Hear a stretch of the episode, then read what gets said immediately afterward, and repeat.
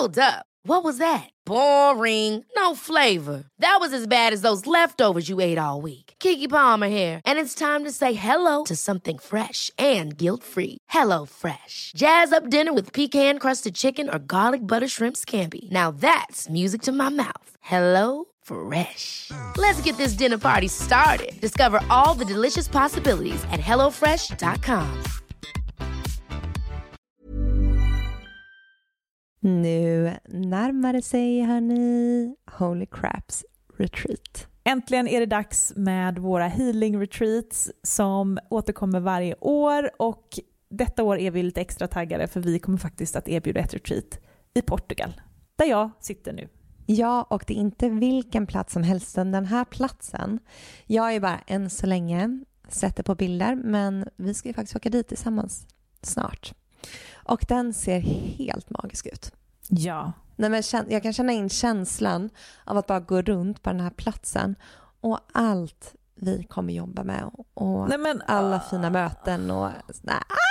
Den kommer hålla, det känns som att det kommer liksom, känslorna kommer kunna bara rinna ut i den här vackra jorden och det kommer vara eh, varma poolbad och det kommer vara, det kommer vara som en ljuv dröm.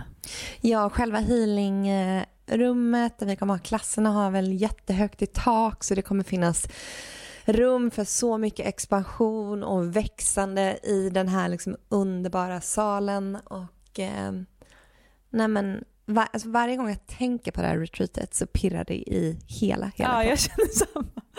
Ja, det är så otroligt kul. Så... Man känner energin bara zzz, Ja, jag vet, jag vet.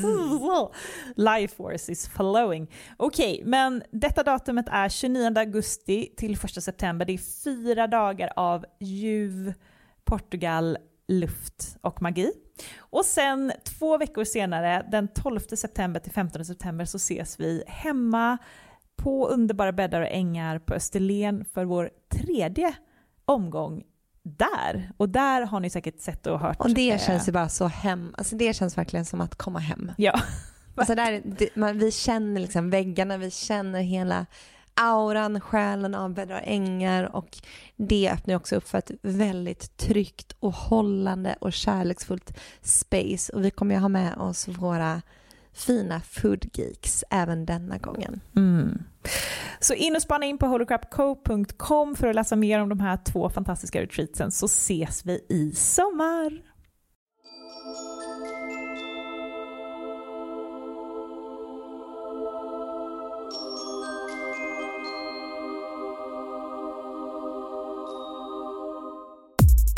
Hej och välkommen till ett nytt avsnitt av Holocrap Podcast med mig Matilda. Och mig Amanda. Den här veckan har vi med oss en underbar gäst som känns som en perfekt gäst så här i början på året när man är väldigt sugen på nystart och sugen på att ge sig på en hälsoresa kanske. Och han heter Johannes Kullberg och är en entreprenör och idag så har han en enorm framgång med sitt Instagramkonto Johannes Kullberg där han delar hälsotips och hälsohacks och har även en coaching business för eh, hälsocoaching. Mm. Och så som jag kom i kontakt med Johannes Kullberg var 2015 när jag bodde i Stockholm och fick min första lägenhet som låg vid Mariatorget. Och det här var alltså en minut från paradiset. Och paradiset är precis som det låter, det är ett paradis för mat, kost och hälsa och det här var verkligen Sveriges svar på Whole Foods. Så den här kedjan hade alltså Johannes startat upp och jag vet att bara att jag, min lägenhet var två minuter från paradiset var att jag kände att det är så meningen att jag ska flytta till Stockholm. Verkligen. Han har varit en stor del av din resa och även vi minns när han startade sitt Instagramkonto och kände så här nu kommer det hända saker och det här kommer vi också prata om i avsnittet. Och eh, i det här avsnittet så får vi sån dos inspiration. Wow alltså. Han kommer berätta om flera olika hälsotips såklart, hur han gör och eh, hur han har tagit sig dit han är idag. Eh, hur man kan göra om man känner att det är svårt med det här med hälsa och man kanske inte har pengar på kontot eller tillräckligt mycket pengar för att satsa på det. Man känner att det är svårt med stressen och småbarnslivet och alla de här utmaningarna som vi alla har när det kommer, som gör, som egentligen står i vägen för att vi ska vara hälsosamma och leva. För alla vet ju om att det är det här vi behöver, alltså alla Ja. vet ju att maten är så viktig. Och, Exakt, och det jag blev väldigt inspirerad av var ju hans rutiner, vad han gör på en dag. Jag tänker nu har vi ju den här hälsogurun här och eh, så det tar ju också med oss på en resa i hur hans dag ser ut, hur hans rutiner ser ut, hans bästa hälsoknep just nu berättar han också för oss i slutet av den här podden. Så det blev helt enkelt ett väldigt intressant samtal med Johannes och han har ju verkligen en så himla stadig och fast energi som jag kan nästan tänka mig är lite skrämmande för vissa för att han står ju väldigt, väldigt i sitt ljus. Vi får ju reda på hans stjärntecken vilket också förklarar mycket.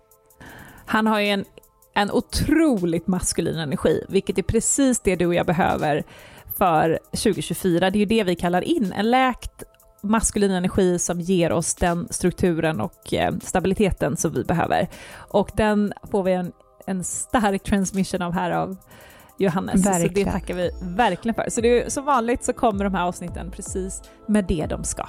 Ja, vi sa att det här var ett avsnitt precis för vad vi behöver just nu. Det känns som att han pratade till dig och mig. Och som vi nämner i avsnittet, Mm. då brukar det vara precis det som ni som lyssnar också behöver i och med att vi alla är en. Så jag tänker Så att vi välkomnar in Johannes till Holy Crap Podcast. Tack så mycket. Vi är så glada över att ha dig här och vi satt precis och pratade om eh, din förra butikskoncept Paradiset som jag hade en liksom ära att bo typ två minuter från när jag flyttade upp till Stockholm och bara det kände jag så här, det är meant to be att jag ska vara i Stockholm i och med att jag hamnade två minuter från Paradiset som var som Sveriges svar på Whole Foods. Så du har liksom funnits med oss i många år vi har följt det arbetet du gjort och vi tycker att eh, ja, men, ditt arbete, den kunskap du sprider är så, så viktig. Kul. Tack så mycket. Mm. Och det är väldigt kul att följa också din raket på Instagram. När startade du ditt konto? Eh, Jag startade, jag tror det var 26 september 2020. Det var ju liksom fem, sex månader efter att butiken hade fått stänga och så var jag så frustrerad och hade inget att göra och så blev jag irriterad på Instagram och ja, så blev det så. Ja, och vi kommer ihåg de där första inläggen. Eh, och så tänkte jag det här kommer bli stort, han kommer göra någonting jävligt bra av det här. Och det har du gjort. 250 000 följare senare så känns det som att du verkligen har startat en liten hälsorevolution. Ja, det, det hade jag faktiskt aldrig trott att det skulle kunna bli så stort och inte heller att det skulle kunna vara så roligt. För att jag var väldigt, jag är inte speciellt förtjust i sociala medier generellt sett eh, när det används bara för att slänga ut saker. Men om det finns liksom, man kan lära sig saker och inspirera andra, då tycker jag, eller bli inspirerad, då är det fantastiskt bra. Ja, att det här visar ju också att det finns ett stort intresse, att folk vill lära sig mer, att folk vill göra hälsosamma val. Men ofta är det att man saknar kunskapen, så det är väldigt fint att, för att vi har ju också lite en sån här bild av, så, ja, vi har en hatkärlek till sociala medier och Instagram och allting, men det är också ett väldigt fint sätt som du ser att få sprida kunskap, att göra den lättillgänglig för alla och också som den kunskapen du sprider som är kanske den kunskap som man inte får i massmedia till exempel. Där det handlar mycket om pengar. De som har mest pengar är de som syns mest. Ja, tyvärr är det ju så. Och, och det önskar att folk förstod mer hur otroligt köpt den mesta informationen är, till och med en stor del av forskningen. Och, och, och det är så frustrerande ibland när man, när man ser hur ja, rent motsägelsefull information kommer ut så att man blir helt vilsen. Om man inte har hittat sin ståndpunkt och liksom har en trygghet i vad som är liksom lite rätt och fel och framförallt när man ser att det här är köpt media så, så blir det ju enormt svårt verkligen. Mm. Verkligen, så där tänker jag att konton som det konto som du har, det är extremt viktigt att också kunna få sanningen så att kunna få det ofiltrerade där det inte är köpt utan där det är fakta som, som läggs på bordet. Och jag tänker, om vi ska gå in på lite hälsa för dig, hur, vad, vad är hälsa för dig? Nej, men egentligen så handlar det ju... Jag tycker ju att vi är väldigt duktiga på att konstra till det eh, så förbaskat. Eh, för egentligen handlar det bara om att man ska ha en kropp och en hjärna som fungerar så optimalt som det går. Att man undviker att vara sjuk, att man har tillgång till sina full rörlighet och, och inte ha ont och så vidare. Det är egentligen hälsa för mig. Eh, och det är så vi skapar. Vi, vi är gjorda för att leva friska tills vi dör. Liksom. Sen kan det hända att man får en sten i huvudet eller, eller att man eh, åker på någon, någon liksom, sjukdom. Men inte på grund av att vi har liksom, ätit oss sjuka. Det vill man helst. Det är så onödigt. Och jag tänker när det kommer till mat och hälsa, det, vad jag har sett ute, vilket också gör mig chockad, är att många inte gör kopplingen mellan mat och hälsa, att mat faktiskt kan göra oss sjuka. Och det här blir ju allt vanligare, framförallt i våra västerländska samhällen, när det blir mer och mer snabbmat, processad mat. Och jag tänker, vad finns det för förhållanden, hur ska man tänka där kring, kring mat? Jag tror att de flesta egentligen förstår. Eh, jag tror inte det är det som är utmaningen. Sen har man då livet, eh, om man ska klumpa ihop allting, det här livspusslet. Eh, har man ett antal ungar hemma, jag har tre barn, jag vet hur jädrans jobbigt det kan vara bitvis när man inte har sovit och de skriker och har sig. Och sen så ska man då försöka tänka på att stå och laga mat och det ska vara hälsosamt och gott och nyttigt och tjofaderittan.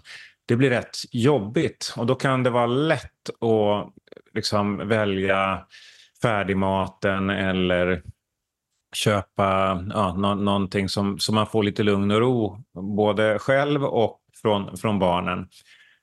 Um, och sen är det ju faktiskt så att den här typen av mat eh, biokemiskt gör en beroende.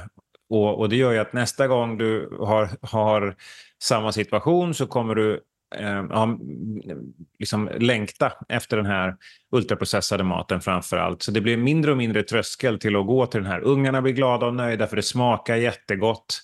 Eh, och den är designad för att du ska vilja ha mer. Liksom. Så, att, så att det är inte så konstigt. Det är, det är synd och det är väldigt trist att det har blivit så, men det är inte så konstigt och det tror jag som sagt inte beror på okunskap, utan det beror på hur knasigt vi lever. Vi har kommit så långt bort från naturen och hur vi skapar och jag tänker, även om det här inte är som du säger, det här är inte ett isolerat problem, utan det här är ju ett, grundproblematiken ligger ju långt bortom där. Eh, men hur skulle du, om man bara riktar in sig på maten då, vad skulle du ge för exempel till precis den här familjen? Eller vad skulle du ge för råd menar jag till den här familjen? Mitt, mitt huvudråd är ju att försöka kraftsamla kring en dag i veckan där man lagar mat att försöka, jag är ju en stor förespråkare för något som jag liksom kallar för meal prepping eller att göra matlådor och jobba med storkok. Liksom. För att om man har en dag i veckan, det tar inte jättemycket längre tid att göra liksom, tio kycklingfiléer i ugnen än vad det tar att göra en. Eh, och, och, du behöver inte, och du behöver inte diska lika många gånger. Utan, så att, tidseffektivt, du kan handla storpack, det blir billigare. Eh, man kan engagera ungarna, alla kan få någon liten funktion i liksom, matproduktionsledet. Så tycker de också att det är roligare när de har fått vara med. Eh, så det är ju liksom min verkligen rekommendation att man väljer kanske söndagen i, i veckan och, och milpreppar på för att ha mat färdigt så man inte ställer sig och behöver börja laga mat klockan fem på måndag eftermiddag sen när ungarna skriker. Mm. Ja, jag, jag kan ju fastna där. Jag har en två och ett halvt-åring och jag vet ju, jag har ett barn, jag vet ju stressen när man kommer hem från jobbet, de vill ha mat och man står där och öppnar kylskåpet och då har jag ett väldigt långt liksom, hälsointresse sedan många, många år tillbaka och jag vet ju utmaningen i det. Därför tänker jag på de som kanske inte har det genuina intresset för hälsan, att det kan ju verkligen bli en enorm mm. utmaning då när det kommer till den här biten. Men eh, det är väldigt bra det här med meal prep, det tycker jag att man kommer mm. långt på. Och jag tänker, eh, för att förstå lite mer kring din passionerade, ditt passionerade intresse för det här, kan du inte berätta lite om din hälsoresa? På vilket sätt har du kommit in? För jag antar, som med alla, eh, så har man ju, det här stora intresset kommer ju av att man själv har gått igenom en resa. Ja, det är nog, det är nog, det är nog väldigt vanligt. Och, och jag, min bakgrund är väl att jag har eh, fram till, jag, var väldigt, jag är väldigt lång och var väldigt smal. Jag är fortfarande ganska smal men jag har lite mer muskler nu. Men när jag var, var 15-16 sådär så var jag pinsmal verkligen och försökte lägga på mig muskler. Så jag började styrketräna och det gick inte jättebra för jag hade inte alls koll på kosten. Jag försökte bara äta så mycket som möjligt. Men jag åt mest pasta och köttbullar. Liksom. Så att det var inte så bra. Plus att jag har skulle jag gå och få någon diagnos eller några diagnoser så skulle det nog eh, checka av ett par stycken i, i den boxen. Så att när jag gör någonting så gör jag det ganska intensivt. Och det innebär också att om jag till exempel äter socker eller dricker alkohol eller vad det nu är för någonting så gör jag det väldigt mycket. Så fram till 8-9 års åldern då var jag sockertorsk verkligen. Sen slutade jag med det. Men sen alkohol höll jag på att dricka väldigt mycket och snus och nikotin. Liksom, så att jag verkligen provat, provat de här lite mindre bra sakerna. Eh, men mitt, liksom, jag utbildade, gick via träningen för mig och sen så blev det mer och mer kost. Och sen när jag fick barn eh, då blev det väldigt, väldigt eh, intressant och liksom då gick jag på djupet ordentligt. Så 30-årsåldern och framåt ungefär kan man säga. Gud vad intressant. Du pratar med två 1,80 plus personer här som alltid har varit extremt smala under uppväxten som små pinnar, åt jättemycket så att vi kanske redan ser mycket i, i din resa. Jag var också, i och med att det inte syntes på kroppen så åt jag extremt mycket socker ett tag under typ, jag tror mellanstadiet. Mm. För att mat, allt försvann ju bara så att eh, mm, det finns ju problematik åt det andra hållet också. Ja, faktiskt. Och där är det ju något som, som eh, man inte förstår. Det är ju hur enormt viktigt det är att få i sig mycket protein när man är, har den kroppstypen. Och också att många äter ju alldeles för lite, men, men framför allt för lite protein. Och, och det gör en sån enorm skillnad när man börjar öka den mängden. Då blir man lugnare och sockersuget försvinner. Och, ja, det är jätteviktigt. Mm. Ja, men jag tänker att det här är något som vi faktiskt gärna stannar vid, för att vi har ju eh, typ 95% kvinnlig eh, lyssnarskara och vi har också väldigt många som har kanske varit veganer eller vegetarianer eller som har varit inne på det spåret. Eh, kan du inte berätta mer om proteinet och vad du mm. tänker och hur, i vilka källor som är det bästa? Absolut. Ehm, och, och, då får man börja med att vara tydlig med att hälsa och hållbarhet behöver inte alltid vara samma sak, men det kan gå väldigt bra hand i hand. Ehm, men i min erfarenhet eh, så är anim animaliskt protein, eller inte i min erfarenhet, forskningsbaserat, så är animaliskt protein eh, mer lättillgängligt, mer biotillgängligt för kroppen. Och om man tittar på proteinpulver så vassleprotein är det som, som är enklast för kroppen att ta upp. Men annars då kött, fisk, fågel, ägg, fantastiska proteinkällor.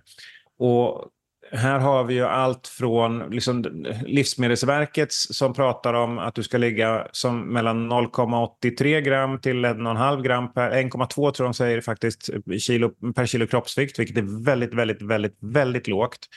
Jag säger ju snarare 1,5 eller snarare 2 gram protein per kilo, kilo kroppsvikt. Särskilt om man då är underviktig eller väldigt smal eh, så skulle jag gå upp i proteinmängd. Men är man vegetarian eller vegan så eh, behöver man eh, hitta en bra proteinkälla. Det kan vara till exempel tempe.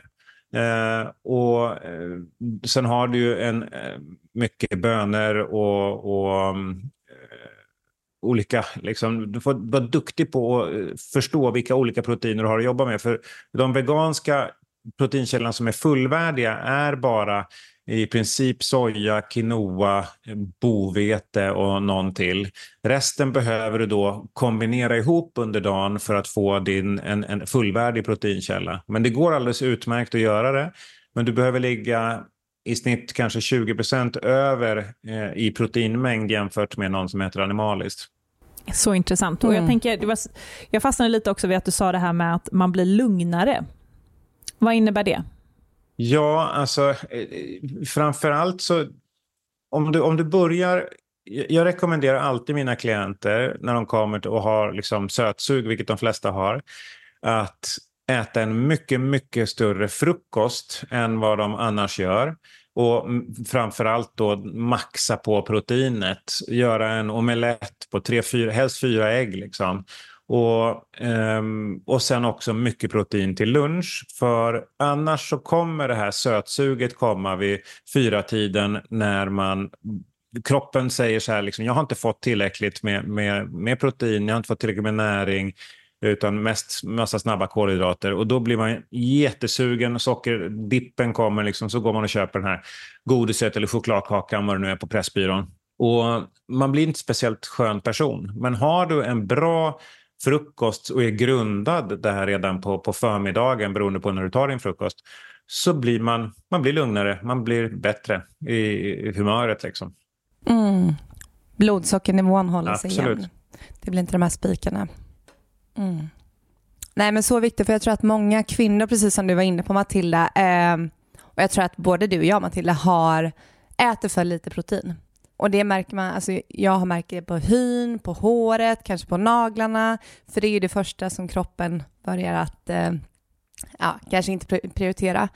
Eh, så det är verkligen viktigt viktig påminnelse, framför allt det du ser när man är vegetarian eller vegan, att faktiskt ha kunskapen och förstå hur mycket protein man måste faktiskt få i sig för att ge kroppen det Ja. den behöver.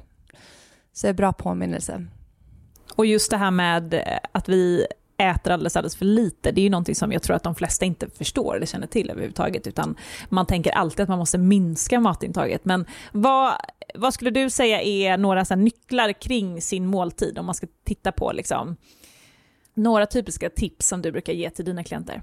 Ja, nej men helt riktigt som du säger. Många blir förvånade över att man kan äta så mycket som vi säger att de ska äta när de kommer till oss på, på review. Eh, och grunden är egentligen att om du öka proteinmängden, äter långsamt, att tugga ordentligt och äta långsamt, ta bort såna här äh, telefoner och andra distraktioner, ät vid matbord, prata med varandra. Låt måltiden ta, liksom, ta sin tid, åtminstone 20 minuter. Då hinner signalerna från magen gå till hjärnan och tala om att okej, okay, nu är du mätt, eh, nu behöver du inte äta mer. Eh, och har du då börjat med att liksom ha en bra proteinkälla, kanske några bra eh, fibrer, så kommer du att få ett stabilt blodsocker och du kommer bli mätt. Eh, och det fantastiska är verkligen att Många är så blinda och tittar på det här med kalorier, men man måste titta på kvalitet. Var kvalitarian brukar jag prata om istället för att vara någon annan inriktning. Har du riktigt bra råvaror så kommer du att äta det långsamt. Så kommer du behöver inte räkna en enda kalori och, du kommer att, och kroppen kommer att tacka dig och du kommer att gå ner i vikt. Mm. Mm. Men det är, det är verkligen någonting som jag har lärt mig sen jag och Amanda har, eller sen, för Amanda var ju absolut först. Hon, du, började, du var ju typ 17 år när du började nörda ner dig i det här och jag har ju lärt mig så mycket från dig. Och att förstå att man kan äta hur mycket som helst bara det är bra grejer. Att det handlar inte om att titta på egentligen eh, mängden när det kommer till eh, ren mat. Nej, och jag tänker så här, om man är en person som gillar att äta mycket, se till att ladda tallriken med riktigt så här näringsfulla, bra råvaror, för då kan man verkligen liksom äta mycket, framförallt när det kommer till rotfrukter, grönsaker och allting. Alltså mina portioner är ju enorma. Jag tror att många som ser mig kanske inte alls tror att jag äter så mycket som jag faktiskt gör. För jag är en person som ofta fått höra av min farmor, mormor, gud vad du är smal, varför äter du inte? Men folk som känner mig vet att jag äter liksom som två lastbilschaufförer. Men sen ska man också vara tydlig med att nu, nu, har, nu sitter vi här tre stycken som är, har en lång och smal konstitution eh, med en annan typ av ämnesomsättning och, och det är ju kan, kan många tycka då lite lyxigt för att man kan äta så mycket. Eh, men många andra har inte de, de förutsättningarna och det finns ju alltid komponenter man behöver tänka på, men därför brukar jag liksom också säga mm. om du fyller halva tallriken med, med bra grönsaker, eh, alltså inte kanske isbergssallad, utan att du har liksom vitkål, morot, eh, olika typer av fiberrika grönsaker och, och sen en, en fjärdedel kanske med bra protein och en fjärdedel med långsamma kolhydrater och sen lite bra olivolja och bra fett på det. Då är, är, du verkligen liksom, då ska det mycket till att inte det här kommer att, att funka för dig. Nej men det är jättebra att eh, påpeka där, Nej, men det alltså min eh, poäng där var också att om jag hade fyllt tallriken med annat som kanske inte är just det här liksom högkvalitativa, de här rena råvarorna, då tror jag inte heller att jag hade sett ut som jag hade gjort på det sättet. Eh, så precis som du säger att tallriken ska se ut på ett visst sätt, men sen så har ju vi också, det finns olika kroppstyper där ute, så det var fint att poängtera det. Och jag tänker, för det här kommer ju släppas när vi är inne i det nya året och jag tänker att många känner sig väldigt taggade på en ny livsstil, att många börjar träna, många kanske vill ta tag i sin hälsa. Men jag tänker när det kommer för att hälsa, det kan ju vara så himla brett. Vad tycker du att man ska satsa på om man vill skapa en hälsosam livsstil? Vad är nummer ett att satsa på? Nummer ett är att sänka ribban. För det, det som kommer att hända garanterat är att personen sätter för höga mål. Eh, man ska gå ner 10 kilo i vikt eller man ska börja träna mm, fyra dagar i veckan på gymmet eller vad det nu är för någonting. Och det här kommer att misslyckas. Eh, så det jag brukar rekommendera alltid är att börja med inte ditt löfte, utan börja med ditt varför. Varför vill du göra den här förändringen? Och, och skriv ner det och, och, verkligen gå på djupet eh, så, att, så att det blir tydligt för dig. Och sen, om du har en önskan att gå ner, säger vi 10 kilo i vikt, säg då att okay, jag börjar med att försöka liksom komma ner eh, ett kilo, två kilo på några månader. En, liksom, det, det, måste få ta tid och framförallt också jobba med en vana i taget. Inte göra allt på en gång. Gissar jag att du är en allt på en gång-person? Ja. Eh, jag, jag är en definitivt, liksom, eh, jag är en hundra procent på en gång. Alltså, så att jag, jag, när jag gör något så gör jag det mm. ja, all the way, verkligen så. Eh, helt klart. Nej, jag gissar bara att du pratar också av egen erfarenhet kanske. Ja, inte när det gäller de här grejerna. Det, det, jag började... Eh, jag, jag har alltid haft en väldigt, väldigt hög sån här självdisciplin. Så att för mig är det inte svårt, men jag har jobbat så länge med hälsa, mental ohälsa, psykisk, liksom fysisk ohälsa. Och, eh, så att jag har stött på det här så mycket och blivit förvånad. Så att det är snarare så att jag själv tror att någonting är väldigt lätt att göra eftersom det är lätt för mig. Mm. Och sen märker man hur enormt svårt det är för andra. Jag har också drivit stora gym och, och så ser man liksom i januari och augusti hur det blir knökfullt. Och mindre än en månad senare så, så är liksom en stor del av gänget borta. Så, att, eh, så det, på den, den eh, vägen är det. Jag förstår. Eh, men okej, okay, så att dra ner, eh, dra ner förväntningarna och vad tycker du att man ska fokusera då om man nu har många olika grejer man vill förändra?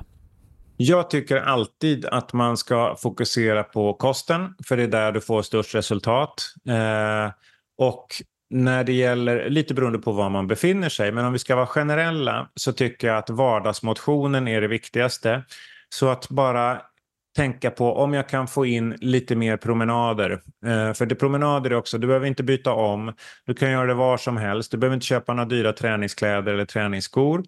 Eh, du kan hoppa av bussen en hållplats tidigare. Du kan, det, det är så otroligt enkelt och där får du så mycket bra rörelse för kroppen. Eh, lägger du det här efter lunchen till exempel så kommer du också plana ut ditt blodsocker, få en bättre eftermiddag på jobbet. Så promenader, fantastiskt bra, men vill man ha resultat på vikten och på humöret och på, på egentligen alla hälsofaktorer, kosten står för mellan 80 och 90 procent av resultaten. Mm. Mm. Och jag tänker, i den här podden, och både jag och Matilda jobbar ju extremt mycket också med den um eh, mindfulness-biten då vi båda är UPR-healers och jobbar väldigt mycket med liksom meditation och den typen av, av eh, hälsa. Hur ser du när det kommer till, jag tänker hela den spirituella biten, meditation, mindfulness, vad, ja, vad är dina synpunkter där? Jag tycker det är jätteviktigt och för mig så är eh, det som har varit väldigt, väldigt svårt är när jag har försökt att meditera. För jag har en, en jag skulle, det finns ingenting jag skulle behöva mer än att meditera. Min hjärna är på ett sånt högvarv hela tiden. Um, så att jag vet om att jag behöver det, men det, det, klarar jag inte av. Utan jag hittar andra former. Jag har sån här walking meditation. Jag, jag tycker om att gå och, och liksom röra mig och försöka eh, på det sättet få, få lugn och ro. Sen gillar jag att andas, breathwork, liksom att djupandas och, och, det klarar jag av. Eh, för det ger liksom, det är något jag kan koncentrera mig på eh, och, och jobba med. Och sen gärna i kombination med kallbad, för det är så fruktansvärt. Jag verkligen avskyr kallbad. Eh, men det gör att alla andra tankar än att liksom snart få komma upp, det, det försvinner. Och, så det är ett effektivt sätt att, att rensa skallen. Men långt svar på, på din fråga. Kanske den bästa formen av mindfulness tycker jag, det är att tugga maten och blunda och njuta av maten. Där får man en sån bra effekt som hjälper till med allt, allt annat. Mm. Nej, men det är så viktigt att hitta sin egen form av just mindfulness. För att både jag och Matilda, vi inte heller, även om vi jobbar med meditation i våra klasser och allt sånt, men i vår vardag där, är, där är vi inga meditationsmänniskor också, just på grund av att vi har så mycket, vi har så mycket i huvudet, vi är så igång hela tiden. Men då får man ju hitta sitt sätt som du säger, som att tugga maten, att sitta och vara i närvaro med maten. För mig är det mycket att vara ute i naturen, gå promenader, men att man hittar, för det tror vi också är ett så en viktig väg till liksom hälsa och välmående att verkligen försöka att hitta in i sig själv och liksom få ner alla de här lagren som vi bygger upp, den här muren som vi har ut mot världen eh, för att komma in till kärnan och eh, där har vi våra olika sätt. absolut. Jag tänker också att väldigt mycket också kopplat till överätning handlar ju om det emotionella. Är du, stöter du på det också eller har ni det perspektivet med in i era coachningar? Absolut. Alltså, emotionellt ätande är ju enormt vanligt och det är inte så att man behöver ha någon sorts ätstörning om, om man nu tror det, utan lite, lite slarvigt brukar man ju säga att maten är det mest missbrukade eh, ångestdämpningsmedicinen och träning är den minst använda. Eh, för när vi blir stressade, när vi mår dåligt, när vi är ledsna, eh, för väldigt många så är det eh, mat man tröstar sig med eller sträcker sig efter. Att använda mat som svar på känslor är en väldigt eh, negativ strategi som vi jobbar med tidigt för att få bort. Och, och, och stressen är ju den absolut största problemet här för att det skapar också Eh, när kortisolet ökar så drar det igång hungerhormon och det drar igång en liten hormoncirkus i, i kroppen. Så det är inte konstigt att det händer. Mm. Ja, för det, det brukar jag och Matilda säga att när vi jobbar just med, eh, vi har retreat där vi kör väldigt mycket olika typer av healingformer och så. Och när man är så mycket för att det man gör olika healingformer där är att tillföra livsenergi, eh, life force energy. Och ofta när man befinner sig i det här state of mind, då blir man ofta varken hungrig eller törstig för att man är så uppfylld på så mycket annat. Men sen tvärtom då, man är i en period där man är väldigt stressad, där det är mycket, då vet man ju att man lätt går till maten. Det vet både jag och Matilda kan liksom på fredagar men tycker det är väldigt gott att snacksa till exempel. Men då kan vi sitta där efter en stressig vecka som att liksom bara trycka och hälla just det här snackset. Så det är ju verkligen liksom en stor del av hälsan är ju just där att försöka komma ner och förstå, eh, men förstå varför man agerar som man gör.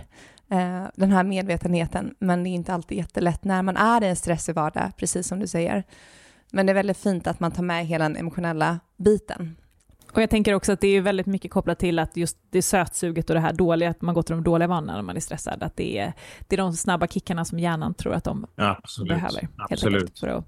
Nej, det är, det är jättetydligt. Hey, it's Danny Pellegrino from Everything Iconic.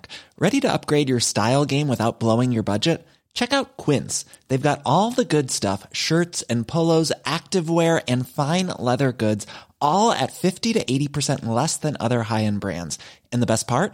They're all about safe, ethical and responsible manufacturing. Get that luxury vibe without the luxury price tag. Hit up quince.com slash upgrade for free shipping and 365 day returns on your next order. That's quince.com slash upgrade. Hi, I'm Daniel, founder of Pretty Litter. Cats and cat owners deserve better than any old fashioned litter. That's why I teamed up with scientists and veterinarians to create Pretty Litter. Its innovative crystal formula has superior odor control and weighs up to 80% less than clay litter. Pretty Litter even monitors health by changing colors to help detect early signs of potential illness. It's the world's smartest kitty litter. Go to prettylitter.com and use code ACAST for 20% off your first order and a free cat toy. Terms and conditions apply. See site for details. Jag tänker om vi fokuserar lite på maten, för det är ju där som du mycket pratar på Instagram och så. Och eh, en grej som jag tänker också kan vara ett argument just nu för att inte satsa på hälsosam mat. Jag tänker det ena är barnen tycker inte om det och det andra är eh, det är dyrt. Kan vi adressera de här två? Ja. Um, att barnen inte tycker om det, nej, det kan jag absolut köpa. Det är inte alltid så lätt att få sina barn att äta det man vill. Eh, det ska gudarna veta. Jag har som sagt tre. Den yngsta är eh, väldigt, väldigt svår att få att äta det jag tycker hon borde äta och har väldigt sån här sockersug och försöker få i sig socker var hon än kan. Eh, så det är jättetufft. Eh, och, och där, jag tror att man får också som förälder även där kanske sänka förväntningarna. Eh, det är jättesvårt att få ens barn att äta som man skulle vilja. Mm. Men man försöker hitta någon sorts medelväg. Eh, kan, man väl, kan man hitta en rätt som ungarna gillar, som till frukost till exempel. Vi har eh, bananpannkakor som vi gör som funkar väldigt, väldigt bra. Där man liksom mosar en banan, rör ihop lite ägg, lite havregryn, lite kanel och kardemumma och, och, och så steker det här lite kokosolja. Liksom kan man ha färska bär eller frysta bär till. Ehm, och, och det funkar. Då får ungarna en bra proteinrik start på dagen. Liksom. Typ att de käkar pannkaka fast bra. Och, och så att liksom på det sättet, och samma gäller då middag, att man, man kanske försöker hitta alternativ till den här vita pastan och, och riset och genom att och, ja, välja, välja andra grejer. Enklast där tycker jag är att man låter, försöker ha ett barn med att laga mat en dag i veckan i alla fall, så att de är liksom lite engagerade.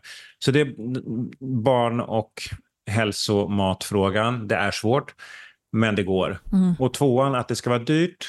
Ja, alltså det är proteinet framför allt som är dyrt om man tittar på eh, vad, vad, olika liksom, livsmedel kostar.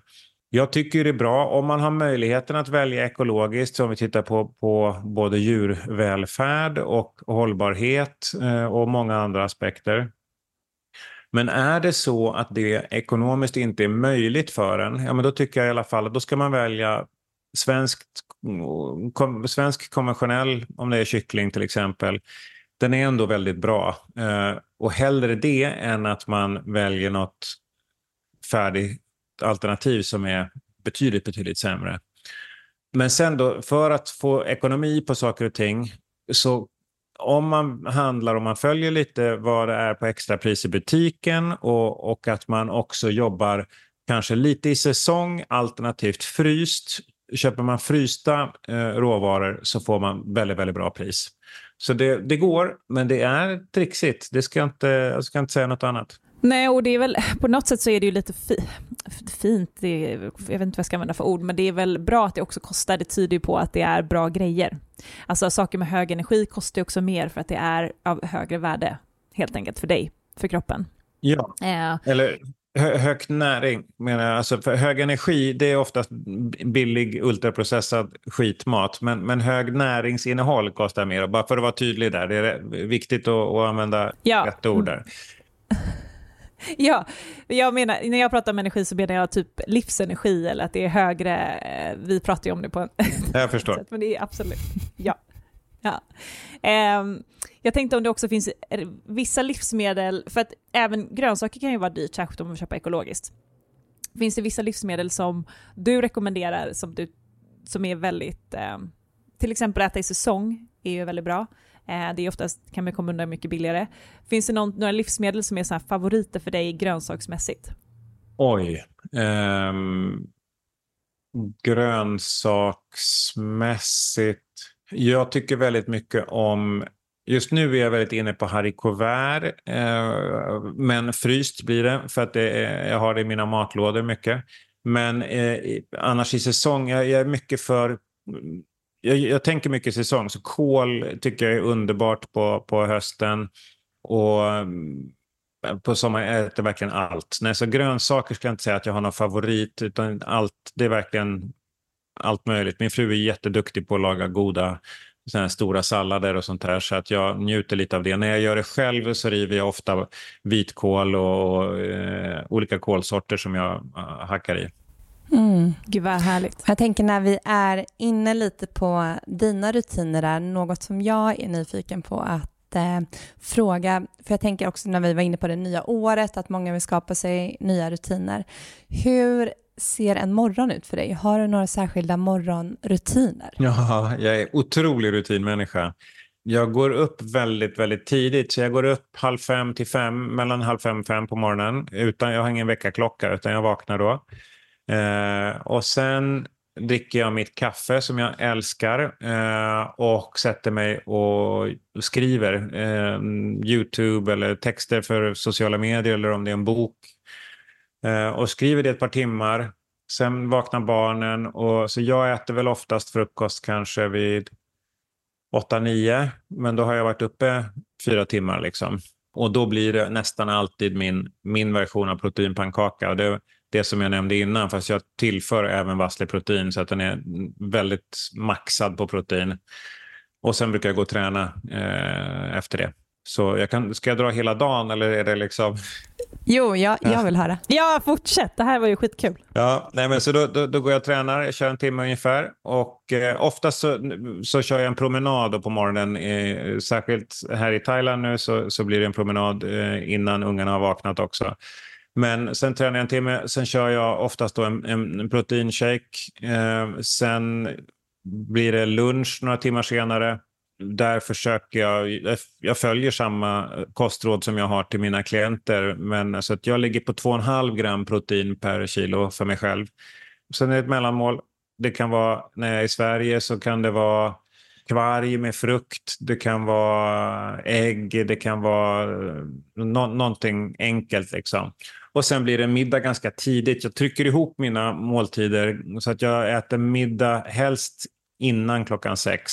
Och sen äter jag inget mer på, mm, på dagen. Så det är mellan 9-10 på morgonen och till 6 skulle jag säga brukar, brukar jag äta. Och sen har jag eh, vila kroppen. Ah, så då blir det som en liten fasta där mellan middagen och sen frukosten där vid, ja. eh, vid åtta. Mm. Jag märker att jag mår väldigt bra av det och eh, jag får ännu bättre resultat i träningen och, och, och sånt här. Så att det, ehm, nej, det funkar, funkar väldigt bra för mig. Du eh, har ju också ett otroligt glow. Ja, jag har... Eh, jag är ganska produktiv. Eh, så att jag, jag, har, jag har ju nästan alltid två eller tre företag eller två eller tre eller fyra eh, grejer som jag arbetar med. Så nu, nu har jag faktiskt, jag skulle inte börja på en ny bok, men nu är jag nog igång faktiskt. Så det är, jätte, det är så spännande, det är så roligt så att jag har svårt att hålla mig. Ja, men jag sa glow. Vad tror du jag sa? Jag tyckte du sa flow. ja, det, men det menar jag också. Det, ja. det hänger ihop. Ja, och glow, ja, glow har jag nog också, om man det kommer ju av, av kosten, eh, skulle jag säga. Jag... Eh, väldigt noga med mina fettsyror och att jag, jag får i mig bra, liksom, bra proteinkällor och, och um, då, då, då, blir det nog ganska bra. Ja. Mm.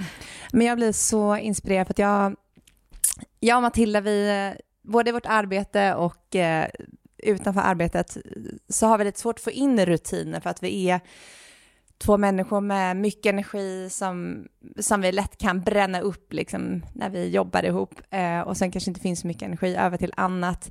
Men jag tänker, vad, vad är dina bästa knep att verkligen, du pratar om att du har en hög självdisciplin och det skulle jag väl säga att jag också har när det kommer till hälsa och liksom kost och allt sånt. Men just att få in rutiner tycker jag, att varje dag, det kan jag tycka är svårt. Men, Men eh, ni får komma ihåg också, jag fyller 50 här nu om, om en månad. Så att jag är ju liksom, jag har gjort rätt mycket innan. Eh, och ju äldre man blir, ju härligare blir det med rutiner. Det kanske låter skittråkigt för alla som är yngre och bara shit. Men det är magiskt härligt tycker jag. Och, så jag njuter av det här. Och också för att lägga till det, jag känner ju mig det är väl kanske ingen 50-åring som känner sig som 50, jag vet inte. Men, men jag känner mig, jag, jag är i bättre form än jag någonsin har varit. Jag har mer energi, jag är mer fokuserad, jag har bättre, liksom, alla mina blodvärden är bättre. Eh, så att rutinerna hjälper till att skapa lugn och ro också i, i huvudet för mig och i kroppen. Mm. Så att för mig är det jätteskönt att veta. Det här låter helt sjukt, men både jag och min fru nu alltså det, njuter på kvällen av att veta att man ska få gå upp och sätta på kaffemaskinen. Den är preppad. Vi har preppat den på kvällen innan. Det är, liksom, det är helt stört. Hade jag sagt det här till mig själv hade jag liksom skjutit mig själv för tio år sedan. Om jag... ja. Nej men det är ju precis det du säger, att det skapar sånt lugn i kroppen och själen när man vet så här, vad jag ska göra dagen efter. För det jag tycker skapar stress är när man inte vet hur morgondagen ser ut och man vet bara att det är jättemycket att göra. Så att det är precis det här vi är inne på nu inför 2024, att veta precis hur morgondagen ska se ut för att det skapar sånt lugn i kroppen. Det är bara nu, jag och Matilda har gått ett um, fyra veckors program när det kommer till kinesisk um, face massage. Ah. Så då har vi fått en liten, um, ja jätteintressant, och vi har fått en varsin uh, ett recept som vi ska göra varje dag. Det är två minuters ansiktsmassage som hjälper till med både fysiska och emotionella ah, mm, stagnationer i kroppen. Och bara det här har sänkt vår stress för att då fick man ta före och efterbilder och den här facilitatorn eller hon som arbetar med det här kunde påvisa hur det är som att hela våra ansikten bara slappnat av, släppt så mycket spänningar för att kroppen och mindet vet att två minuter varje dag så har jag den här stunden för mig själv i badrummet där jag får gå in, andas och göra min massage. Och då kan jag tänka mig när man har rutiner liksom för nästan en hel dag, vilket, ja, jag blir väldigt, väldigt inspirerad.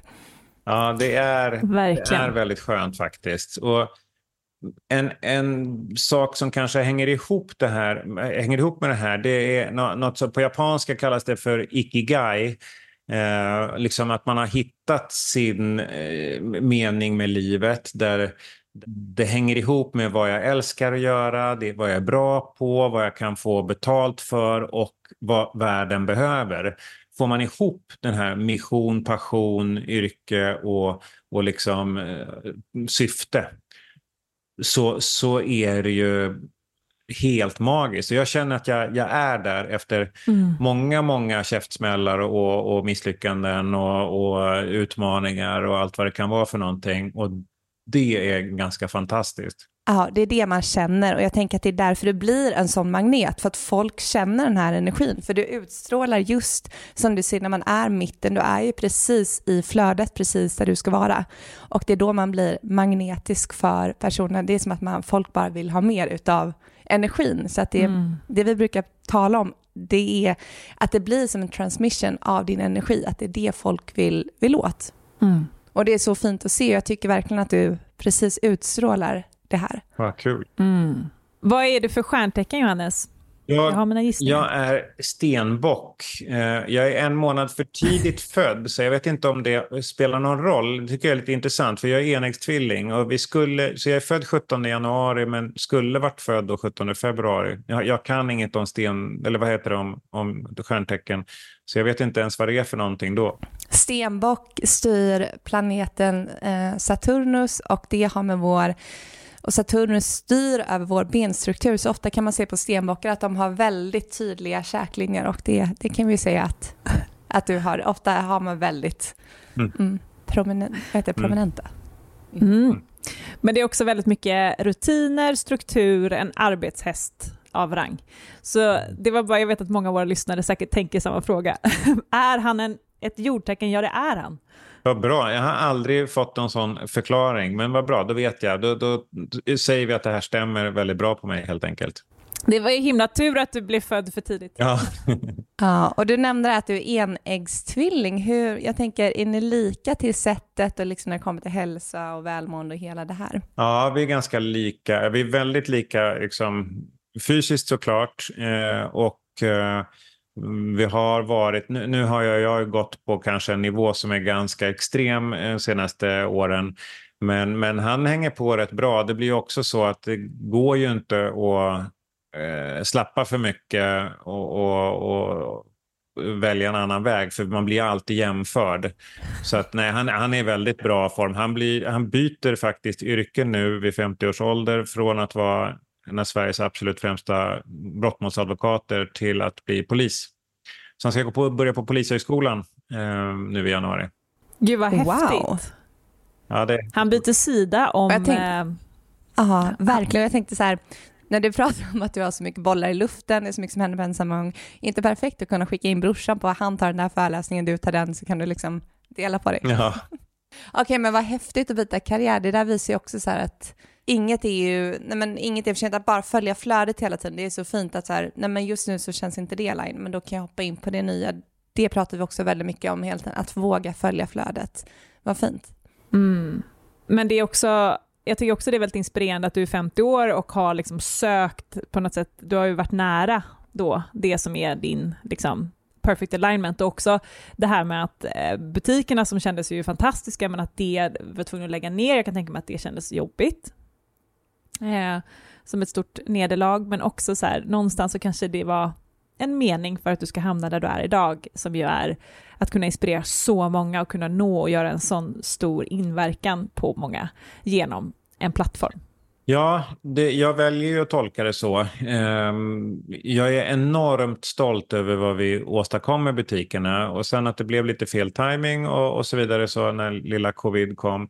Det, det är som det är. Men, men jag väljer också, som, precis som du säger där, att det kanske fanns ett syfte att också Fram till dess så hade livet gått också väldigt spikrakt eh, och, och uppåt med karriär i allting. Och, och kanske är det ganska bra att få sig då en sån rejäl käftsmäll eh, och få reflektera över Ska jag byta linje? Ska jag liksom lämna det här och göra något annat bara för att liksom överleva och tjäna pengar?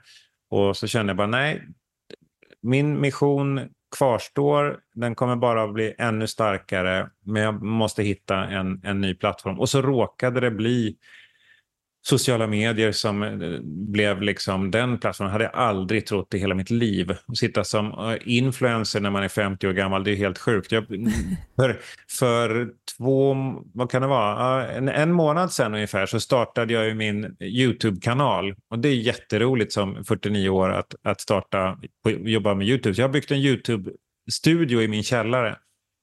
Eh, Wow! och nu så är det, det, så det är nästa plattform som, som ska liksom erövras här nu. Då. Det är jätteroligt. Okej, det här resan ska bli väldigt kul att följa. Och inspiration för att vi pratar också om att vi vill få in mer rörligt. Och jag tänker också för att som sagt vi släpper ju det här nu i början av januari och nu har ju ni två lyxen, Matilda och Johannes, att ni befinner er i Thailand och Bali. Men jag tänker som för mig och eh, många som lyssnar som är kvar i det här mörkret, det kalla och som kanske inte mår hundra just nu. Har du några tips på hur man kan boosta välmåendet, hur man kan höja serotoninen, men hur man kan bli gladare och må bättre just nu i det här vintermörkret. Jag tror det är jätteviktigt att försöka komma ut de timmarna det är dagsljus. Att få dagsljus i ansiktet är oerhört, oerhört viktigt. Vara ute i naturen överhuvudtaget eller i, i friska luften. Liksom. Det skulle jag verkligen försöka prioritera. Också att eh, försöka umgås, samla lite sån här emotionell kraft. Att vara med goda vänner, vara med familj, kramas mycket.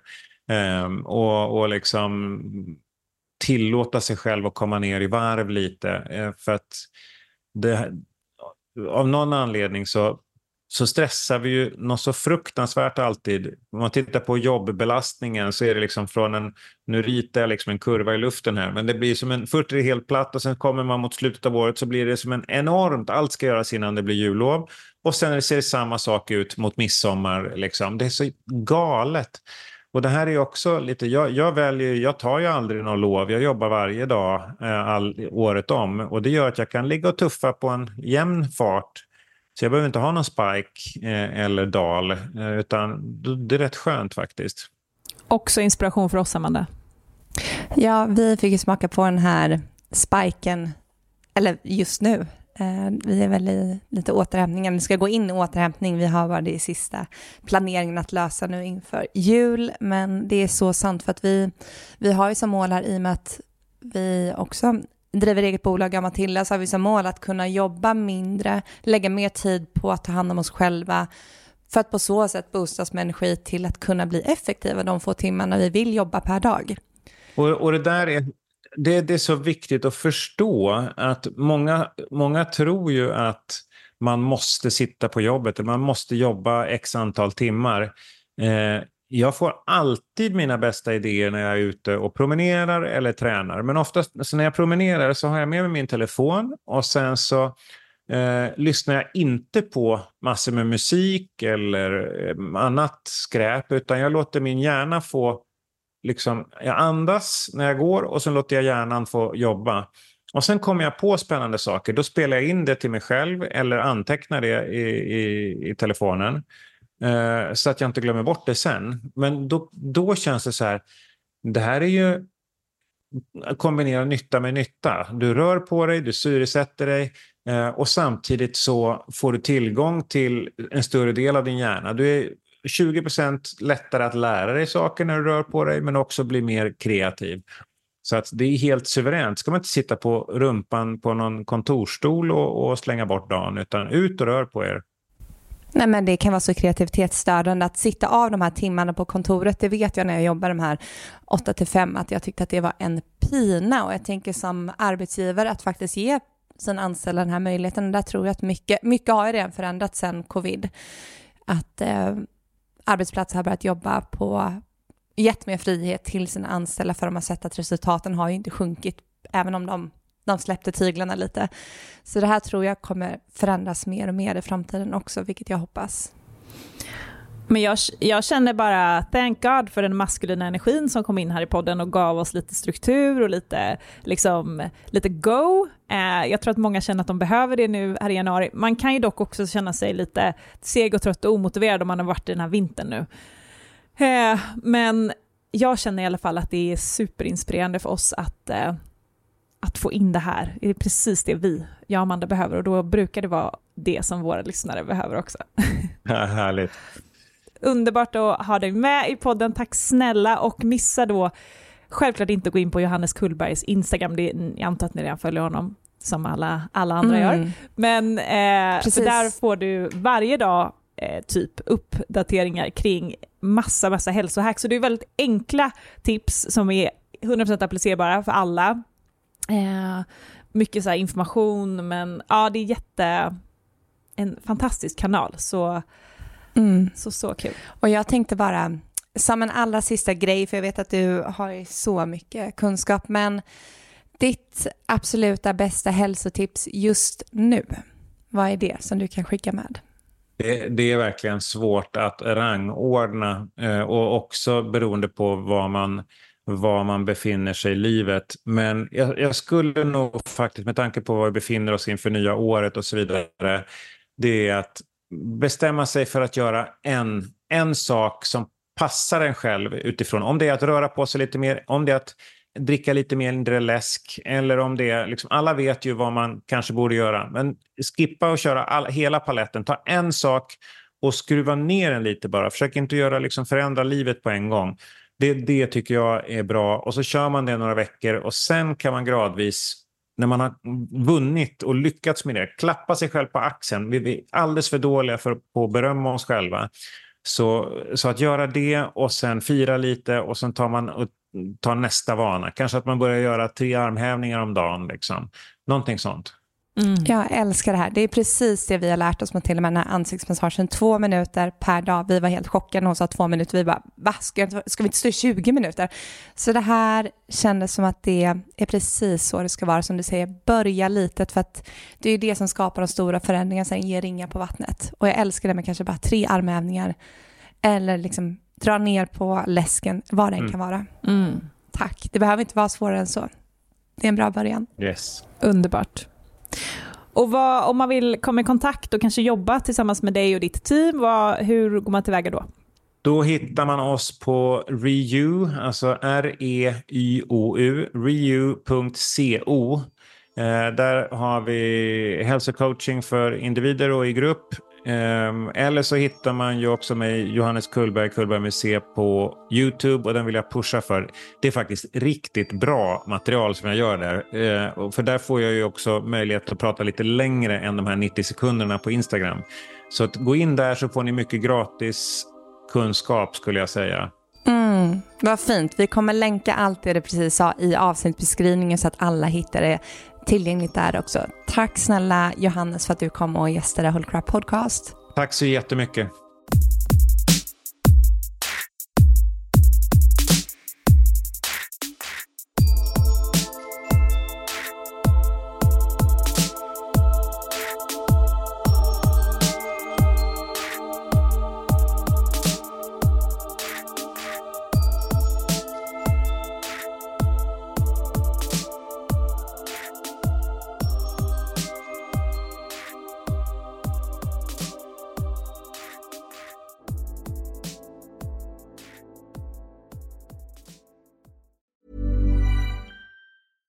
Catch yourself eating the same flavorless dinner three days in a row?